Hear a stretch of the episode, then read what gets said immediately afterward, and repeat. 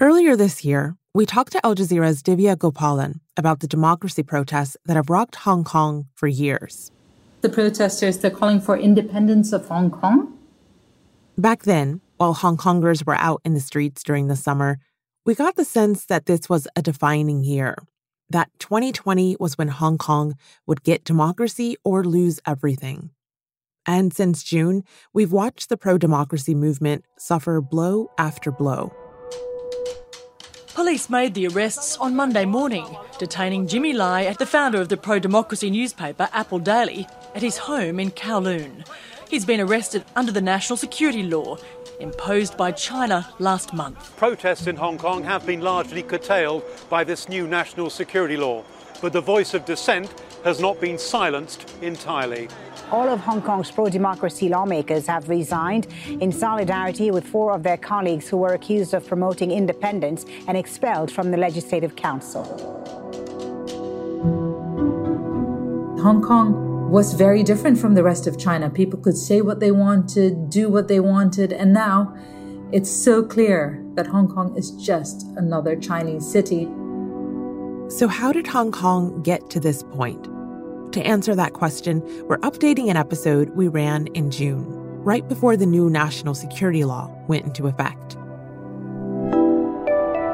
I'm Malika Bilal, and this is The Take.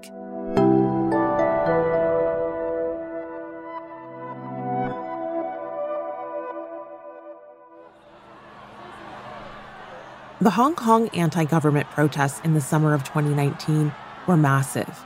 Activists shut down the airport, one of the busiest in the world. Police responded with tear gas, with rubber bullets. It's kind of similar to what we saw happen in the United States this summer with the protests against police brutality. Some people say it's ironic since the US came out so strongly against China when Hong Kongers were protesting last year. So I asked Divya about that. There are some online who have noted the seeming hypocrisy in the US's stance, especially given these mass protests against police brutality and racism in the country. There have been arms used against protesters, rubber bullets, tear gas, things that we saw in Hong Kong as well. What do you make of those parallels? That's right, Malika. That's exactly what the US had condemned when the protests were uh, heating up in Hong Kong last year, you know, crushing the people's voice, trying to oppress the young people of Hong Kong. And it seems that they're doing exactly the same thing. Beijing and the Chinese social media, cyberspace is just reveling in it. You're just seeing all kinds of comments saying, we never sent the Chinese army after months of protests in Hong Kong, but the US talked about it within days of protests.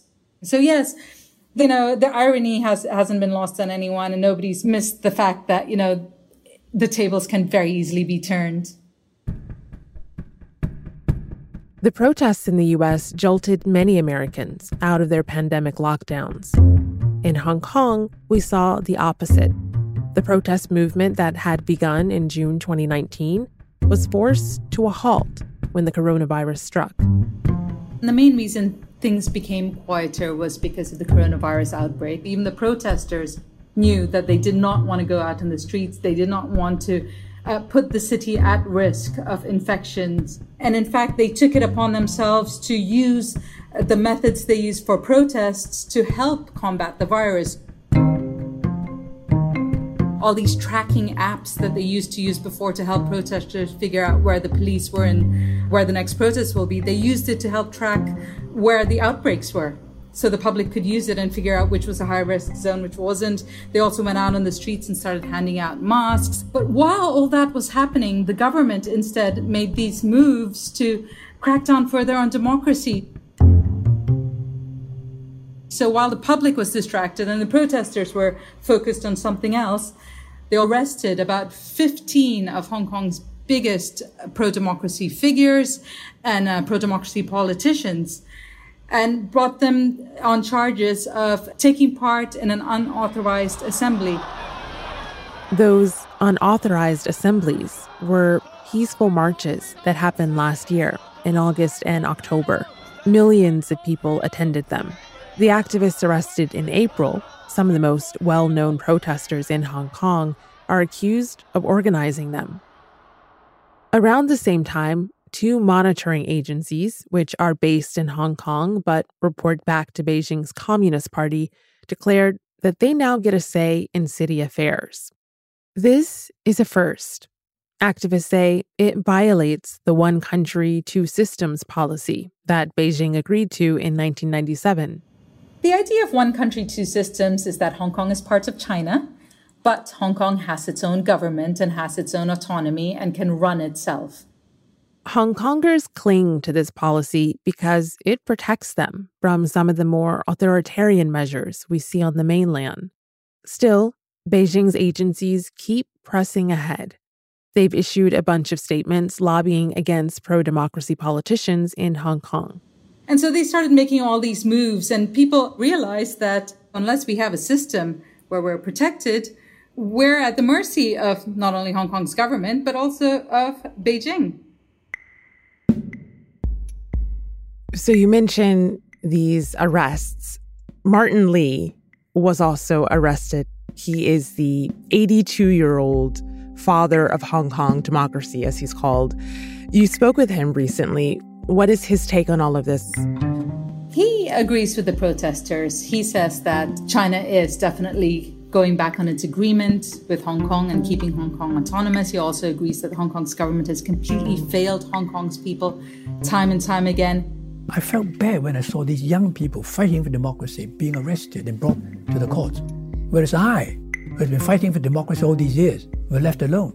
So when they arrested me and prosecuted me, I felt relieved. At least my fate is now tied to the fate of the kids. So when I spoke to him and I said, Well, look, you know, you're 82 years old, you could spend the rest of your life in jail. And he said, If that happens, I will do so proudly because we can't just let these young people take up the mantle. We've got to help them, and I want to do whatever I can to help them. We mustn't give up. My philosophy is that so long as I'm still there fighting, I haven't lost. So he's very much a pro democracy advocate. And what's also amazing about him is he's also incredibly sharp, even at his age. And then after I interviewed him, he wanted to show me some stretches that he normally does because I told him that my back was hurting a little bit. So, um, quite an incredible man. Divya, last year when these protests were happening, it felt like the whole world was watching. This year, many of us are admittedly distracted by the global pandemic. What role has that played? So, what's interesting is that the Hong Kong government was banking on the rest of the world being distracted, hoping that they wouldn't notice the stealth moves, I would say, they were making on Hong Kong to try and crush the democracy movement further. Divya says Hong Kong police have used coronavirus health guidelines to break up protests. Well into June, it was still illegal for Hong Kongers to hang out publicly in groups of eight or more. The police tactic is saying, We're finding you and we're arresting you because there are more than eight of you together, therefore, we can break you up. Then there was the Tiananmen Vigil on June 4th.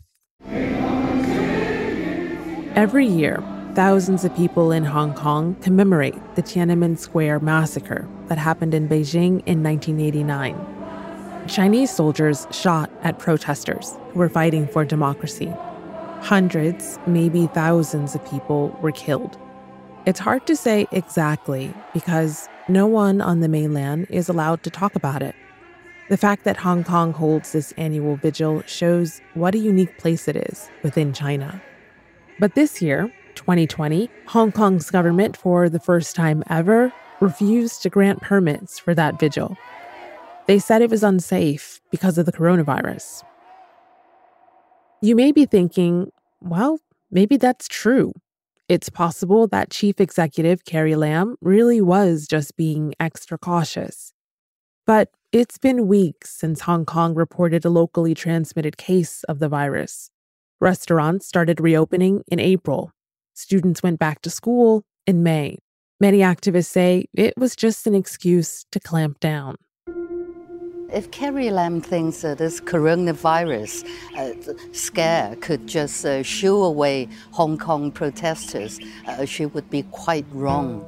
People defied coronavirus restrictions this year because they fear the Communist Party wants to end the memorial for good. There was probably uh, at least 10,000 people there, which is small by the standards of previous gatherings, but sizable enough given that this one was an illegal one. This vigil was part of Hong Kong's ability to speak out. It was a symbol of Hong Kong's freedom of speech and expression. So even people who didn't necessarily support the protesters, people who perhaps are a little bit more pro China, were still quite surprised and angry about it. Police just cordoned the exact area in the park where this vigil is normally held and then kept the rest of the park open. So that was the other thing that made people wonder is this really about social distancing? Because schools were open, people were still on public transportation, people could still meet up. It almost seemed counterproductive. Meanwhile, Hong Kong and Beijing have also made legal moves during this time that activists say chip away at Hong Kong's democracy. First, there was the national anthem law, passed by Beijing and then also Hong Kong's Legislative Council. So, Hong Kong shares the same national anthem as mainland China, and it's called the March of the Volunteers, ironically, because it isn't voluntary anymore. What happened last year is particularly when the protest movement started, whenever the March of the Volunteers would come on during national events, protesters and perhaps people who were angry at China or wary of China would boo it. And so the Hong Kong government and, of course, Beijing were very offended by it. And so they decided to put in this law that would uh, criminalize anyone who abuses or disrespects the law. Exactly what that means, it's unclear. But to give you an example of how widespread it became, last year during the Olympic football qualifying matches, when you'd have two teams come and play. For instance, South Korea would come and their national anthem would be played. You'd have a lot of the Hong Kong public standing up and cheering for the South Korean national anthem. And then as soon as the March of the Volunteers came on, they'd all sit down and boo or turn their backs. And so even the football players weren't sure what was going on because usually when they play an away game, they don't get this kind of support. Oh, wow. So, what about the national security bill? So that exactly. What about the national security bill? China is moving closer to passing its controversial national security law for Hong Kong. The new law would prohibit acts of secession, subversion, terrorism, and foreign interference in Hong Kong. The timing of this new law comes ahead of elections, which are due in September. Critics say it creates the conditions for China's leaders to disqualify candidates that they consider disloyal or a threat to national security? It sideswiped everyone. Everyone was just shocked at how quickly this is all coming into place. The national security bill is something that should have been enacted in Hong Kong anyway. It is within the Hong Kong's constitution. But according to Hong Kong's constitution, it should be enacted by Hong Kong's government to fit Hong Kong's situation. And every time it's been brought up, within Hong Kong's local government. There was huge opposition to it. In April, suddenly China's parliament decided that if Hong Kong wasn't going to do it, they were going to do it for Hong Kong. And they've just recently announced ultimately they would have security officers here in Hong Kong monitoring the situation and perhaps even enforcing it. And for the most severe cases, they can just tell you, you violated the national security law. We're taking you over to mainland China to face the courts there. And that is what's so scary for the people of Hong Kong. Also, because the reason that people took to the streets last year was for this reason. They didn't want an extradition bill that would allow people in Hong Kong to be sent to mainland China to face charges for something that happened outside of mainland China. Exactly, exactly. But the thing about that extradition bill is it was very much about criminal acts. So if you murder someone or there's fraud. Now, this conversation that we're having right now could make me subject to the national security law. In the future, an interview like this could immediately, I could be called up for it and investigated and possibly hauled up in courts here. And if I'm very unlucky, be hauled up in courts in China across the border. What does that mean for your reporting and for your life? What? how are you feeling? You know, Malika, I come from a family of journalists. My father was a foreign correspondent. My sister also is a financial reporter. Her husband also works for one of the papers here. Like, we're, we're all journalists, and so we're very, very passionate about freedom of press. And um, yeah, well, what does it mean for us? I don't know. But the thing about this for me and my sister and a lot of journalists in Hong Kong is that this is our home and we want to be here till the bitter end. I'm lucky in a way because I have an escape. I have a British passport, mainly because I was here during the handover when it was a British colony, and then by virtue of that, I got a bona fide British passport. But most people in Hong Kong don't have it, and a lot of the local journalists in particular they're hugely at risk. And in the end, it's Hong Kong that's likely to lose out.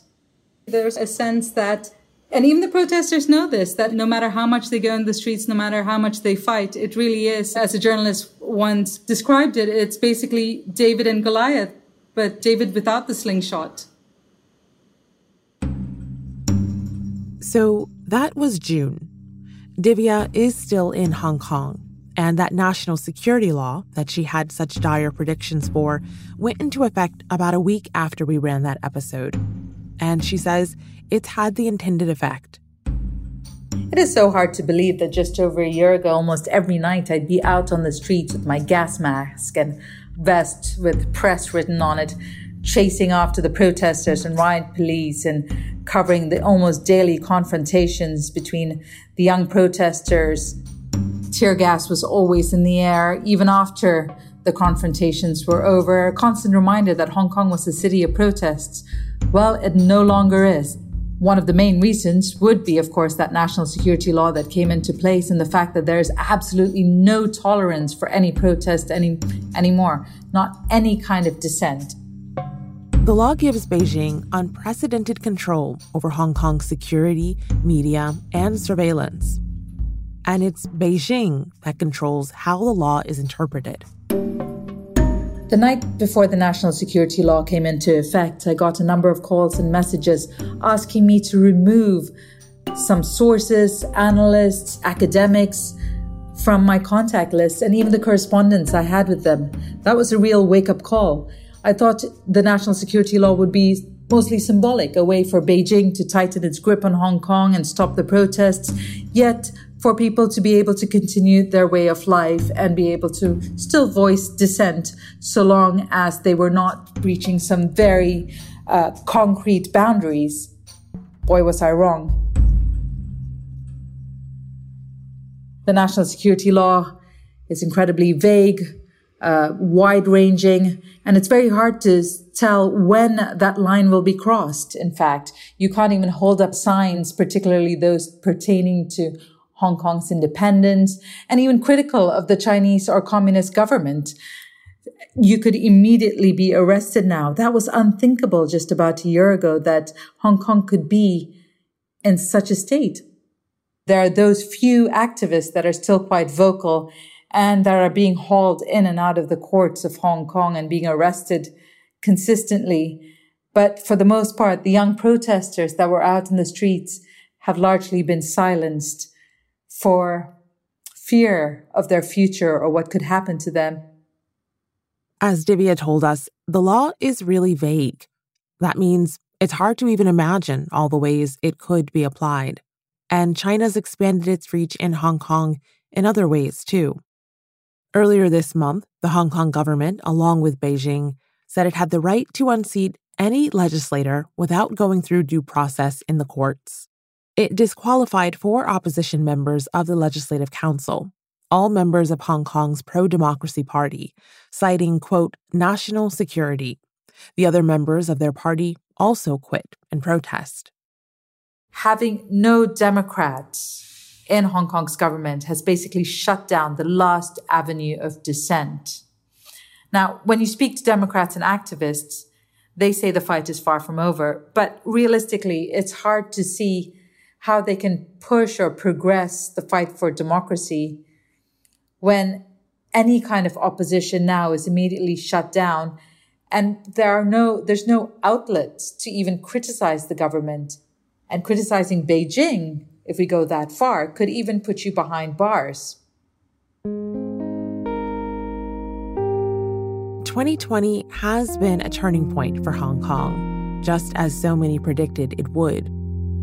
And it's turned in the opposite direction of what pro democracy demonstrators had hoped for. It's really hard to see where the fight for, de- for, for democracy can go from here.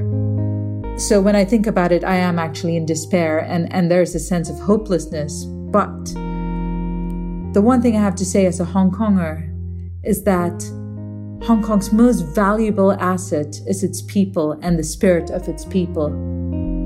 Hong Kong has overcome so much over the decades when it was a British colony and now under Chinese rule. I do believe that Hong Kong will prevail.